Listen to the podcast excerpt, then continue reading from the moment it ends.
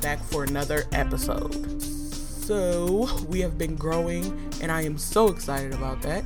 So, continue to share and listen and tell all your friends and family and other true crime lovers about us.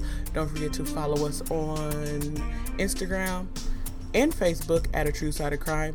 Join our Facebook group at A True Side of Crime Podcast. And if you feel so inclined to, so I can get a better chair than this rickety old one and get better hosting so we can continue to do this, go ahead and donate to the cause on PayPal or on our anchor page. Go ahead and give us a review on whatever platform you're listening on, and don't forget to send us case recommendations. Truesider. So I just created a buy me a coffee page, and if you guys follow me on Instagram or on Facebook, all of you know that coffee is what fuels this podcast because with five kids, I wouldn't be able to do it otherwise, right? Go ahead and head over to buy me a coffee slash a true side and buy a girl a coffee. That way I can continue these late nights and early mornings creating this podcast for you guys. So today we are covering a disappearance that I actually heard a lot about and I wanted to cover it before. It was a bunch of other stuff I had on my list, but this case, I was drawn to this case for a couple reasons. One, I heard Stephanie Harlowe, which I've talked about her before because she is my favorite true crime YouTuber, talk about her. And then Kendall Rae talked about her second favorite true crime YouTuber. And I was like, oh, maybe I'll cover her. And then I got one of those Have You Seen This Child posters in my mail and her face was on it. I was like, you know what? This is a sign. I need to cover the Dulce Alavez case. Dulce was also born on my birthday. That touches the heart a little bit, right? Dulce Alavez was born on April 25th of 2014, Bridgeton, New Jersey, to 14-year-old mom Noema Alavez Perez. At the time of Dulce's disappearance, in September of 2019. She was five years old. Now, Noema shared custody of Dulce with her parents. Her parents immigrated here to the U.S. from Mexico about 20 years ago. I'm not sure why her parents would decide that they wanted to share custody of Dulce. I don't know if it's because Noema was so young when she had Dulce because 14 is incredibly young.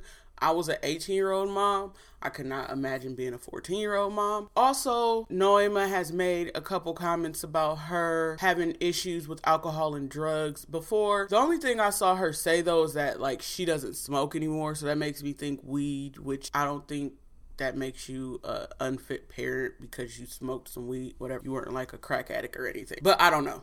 I'm not sure why that happened, but nevertheless, it happened. So she was going to get Dulce from school that day because Dulce had just started kindergarten only a few weeks earlier. And so she picked up Dulce and she picked up her little sister. Her little sister was eight years old. And with them was Dulce's three year old little brother.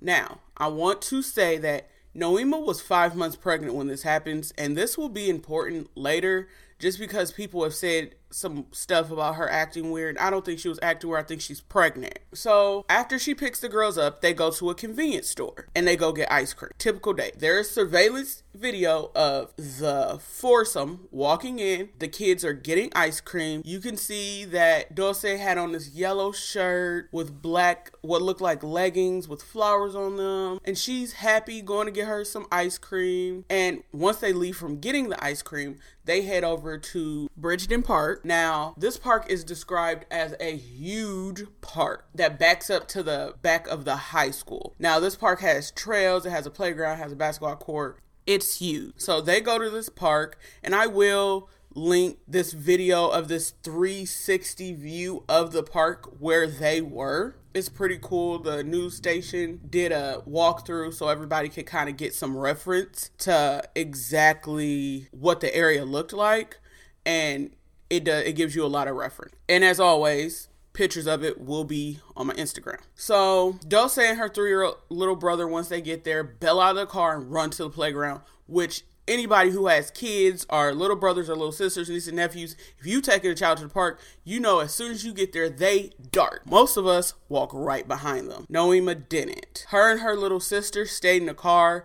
Now, this has been reported a couple different ways. One way said she was doing homework with her little sister in the car. One said she was scratching a lotto ticket in the car. Either way, I feel like they could have did whatever they were doing at like a park bench or something. That way they were closer to the kids. So the kids play at the park. Now they're playing for a while and Noema notices they kind of go out of sight for about five or ten minutes. And five or 10 minutes doesn't sound a lot in a regular moment, like, oh, I stood there for five or 10 minutes, or I was at the store for five or 10 minutes. That's quick. But when it's kids out of your sight, five or 10 minutes is such a long time. If anybody has ever had their kid walk away, five or 10 minutes is the longest period of time ever for you not to be able to see your child. And kids do, like, let go of your hand and they want to go look at ice cream, and ice cream's on the next aisle. You turn around, your kid's gone. You were turned around for 10 seconds, and now you're running around trying to find your kid, and they're just looking at ice cream. You find her like, look, mama, I found whatever I was looking for. And in their minds, they it's they just wanted ice cream. They want to show you the ice cream because they're a big kid now, and look, mama. But to you, you're like, please don't do that because in that five or 10 minutes, you thought all the worst thoughts that you could ever think about something happening to your baby, right? Noema thought that the kids were on the swings. So when I show the pictures of the park, it will show you that there's like this little a little hill where the basketball court is. And like so the playground is on a flat surface and there's this little hill. It's maybe I don't know, five feet tall, maybe. And it curves right up to where the basketball court sits because the basketball court sits a little higher than the playground. And so, because of that hill, she couldn't see where they were on the swing. I don't know. I don't know, guys. Like, I don't know what to say about that because in hindsight, it sounds horrible. But in that moment, sometimes your kid runs to the other side of the park and you let them run to the other side of the park and come right back or you let them go to the water fountain. At five and three, and eh, that's a little fitting. Let's not judge her. She is a grieving mom. They get out the car because she's like, I haven't seen my kids for five or 10 minutes. Let me go see where they are. Well, they walk up, they see Dulce's little brother, no sign of Dulce. Now, Dulce's little brother cannot talk at this point. So when his mom asks him what happened, he points over to these two maintenance buildings because behind the playground are two maintenance buildings, and behind those maintenance buildings is the only other exit and entrance to this park in the area that they're in. So he points over there. Noema goes over there thinking Dulce's probably playing hide and seek or something, but her son is bawling his eyeballs out. And initially they thought it was because his ice cream had fallen on the ground because that's a three year old thing to do, right? They drop their ice cream or they get bumped and their ice cream falls and they ball their little eyeballs out because they really wanted that ice cream and they're three and they're trying to deal with that emotion of not having ice cream. But that wasn't it. He was crying because he didn't know where the heck his sister was. So this little guy is crying. Noema's trying to find her daughter and she starts to go ask the girls at the basketball court, right? She's like, hey, have you seen my daughter? And they tell her that they saw Dulce run towards those two maintenance buildings and they saw this black guy walking past at that exact moment. Now, I've seen it to where they said the black dude was driving a red car. I've also seen it where they say he was driving a red van. I don't know. But at this point, was worried. Her daughter is gone. They said that there's a strange man. She doesn't know. She thought there was nobody else at the park other than her, her little family, and the girl she saw at the basketball court but she couldn't possibly know if anybody else was at any other part of the park because she obviously couldn't see it. Only other people she saw was a guy leaving earlier with his kids as they were coming in. So Noema calls the police, and there's audio I will insert right here. 911, where's your emergency? Um, I can't find my daughter. Okay, when was the last time you seen her? we were, we were there at the port, and people said that somebody, probably somebody took her. Okay. I do want to say I only played a portion of the 911 tape. Okay, so in the audio, you can hear that she says said that they think her daughter might have been taken. She talks to the police and she sounds worried, not like bawling her eyeballs out, but she sounds extremely worried. So the police come, they begin to search. They cannot find anything. They don't even find the ice cream cup that Dulce had, okay? Not even the little ice cream cup she had. Noema begins to be ridiculed for not being emotional enough. Why did she let her out her side? All these things that hindsight are 2020, right? For example, 24 hours after Dulce went missing, people were searching and Noema had taken a minute to eat some pizza. Remember, she's five months pregnant. She hadn't eaten in 24 hours. I'm to go out on a limb and say her family and people close to her, victims advocates, all those people that surround you when you have a missing child, probably said, Noema, you need to eat something because you're going to pass out. You need to also take care of the baby you're carrying. That's probably exactly what happened. I'm going to go out on a limb and say that, okay? Because at five months pregnant, you need to eat, and not eating for 24 hours is dangerous regularly. You should not do that. You'll get lightheaded and you can pass out for not eating anything for 24 hours, but especially when you're pregnant. So she was really just taking care of herself and the child she was carrying by taking five minutes to eat some pizza. Now, people are also saying it's weird that Dulce went missing at a park where there's no cameras or no people. How could she really have known that though? Like, I take my kids to the park sometimes, and when we get there, sometimes there's a bunch of people, sometimes there's no people. I don't know. I just know my kids said they wanted to go to the park, so I'm taking them to the doggone park. I don't, I'm not psychic. I can't be like, oh, this is gonna be a ton of people there. I assume that there's gonna be people there because it's a nice day, but sometimes it might not. I mean, it's after school, so I can't think that she knew nobody would be there after school. And it seemed like it was a nice day in September because nobody had on jackets, everybody had on short sleeve. Now, Dulce was taught not to talk to strangers, not to go with strangers, and if somebody tries to take her to scream. The same thing we tell all of our kids, stranger danger, right? Noema said that she explained this to Dulce multiple times that her daughter knows not to go with a stranger. Here's the thing she's five. A cat, a dog, a snack, ice cream, candy, all kind of stuff can convince a five year old to go with somebody or just saying, Oh, I know your mom. I know your grandma. Little kids believe and trust adults. That's why they're targeted because a teenager knows, like, I've never seen you before. You probably don't know my mom. Or, hey, you want some candy? Uh, no. Like, I'm not taking candy from you. I don't know you.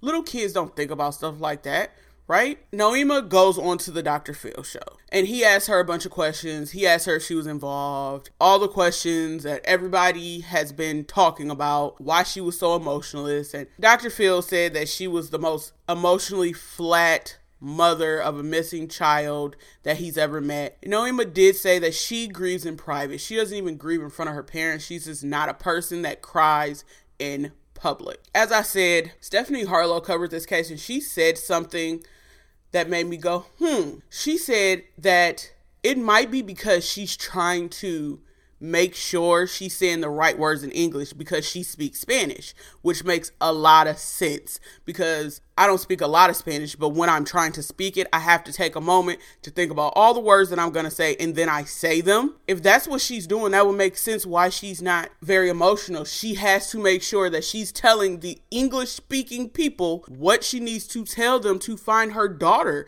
which is her first concern, right? Dr. Phil also asked her if she knows any black men, referring to the dude that was in the car or the van, which we still don't know if he's actually connected or not.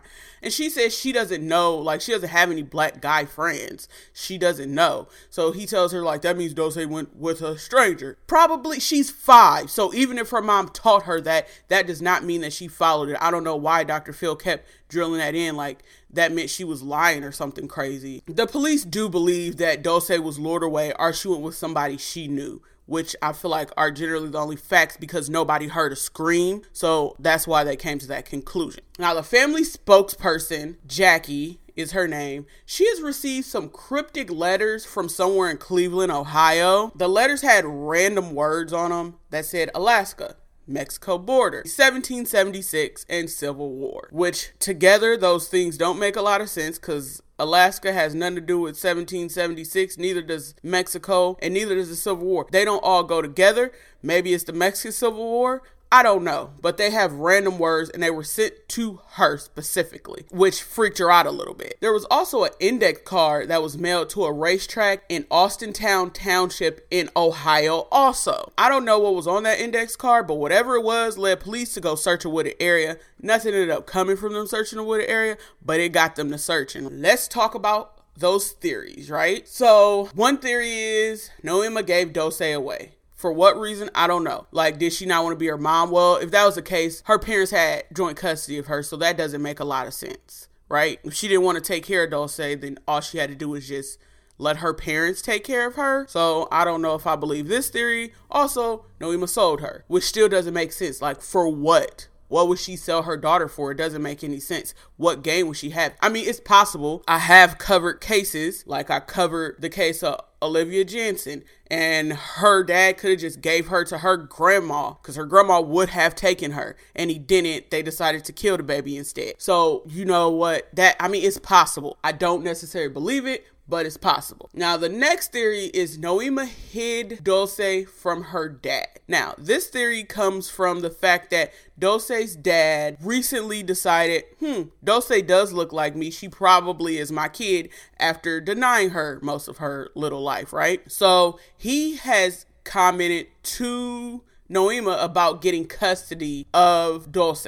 So people are saying maybe she hid Dulce so he couldn't get custody of her. But it doesn't seem to me that he actually like did anything to pursue custody. He just kind of said it. I don't know if that's consistent or not. The police did find him. They interviewed him and nothing's come of it so far from what I read. They haven't said that he's a suspect or they believe he's involved or anything. Next, she was lured by a stranger, which is a high possibility if this black dude that they saw was behind the kidnapping of Dulce Dulce Alavez, then he probably lured her with something. She was seen running over there. It's no telling what he could have told her. The last theory is obviously she was taken by somebody who knew her. Now, she could have been taken by somebody who she like actually knew or maybe somebody she knew from her school because once a kid meets a parent or an adult at school, they feel like they know them, right? They speak to this little kid every day and the child speaks back to them that person could have seen her and decided, I'm to take her. And they developed a little relationship with Dulce to the point that they were like, hey, come here, let's go for a ride. And she was like, oh, okay, let's go.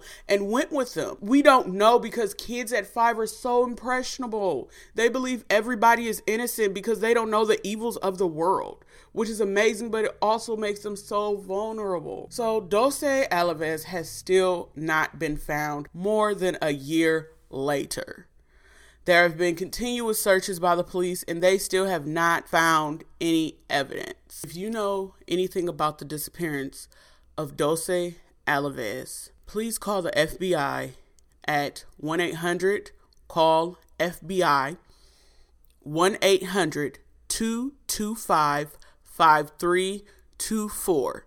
Hit option 4 and then option 8. And unfortunately, that is the case of Dulce Alavez.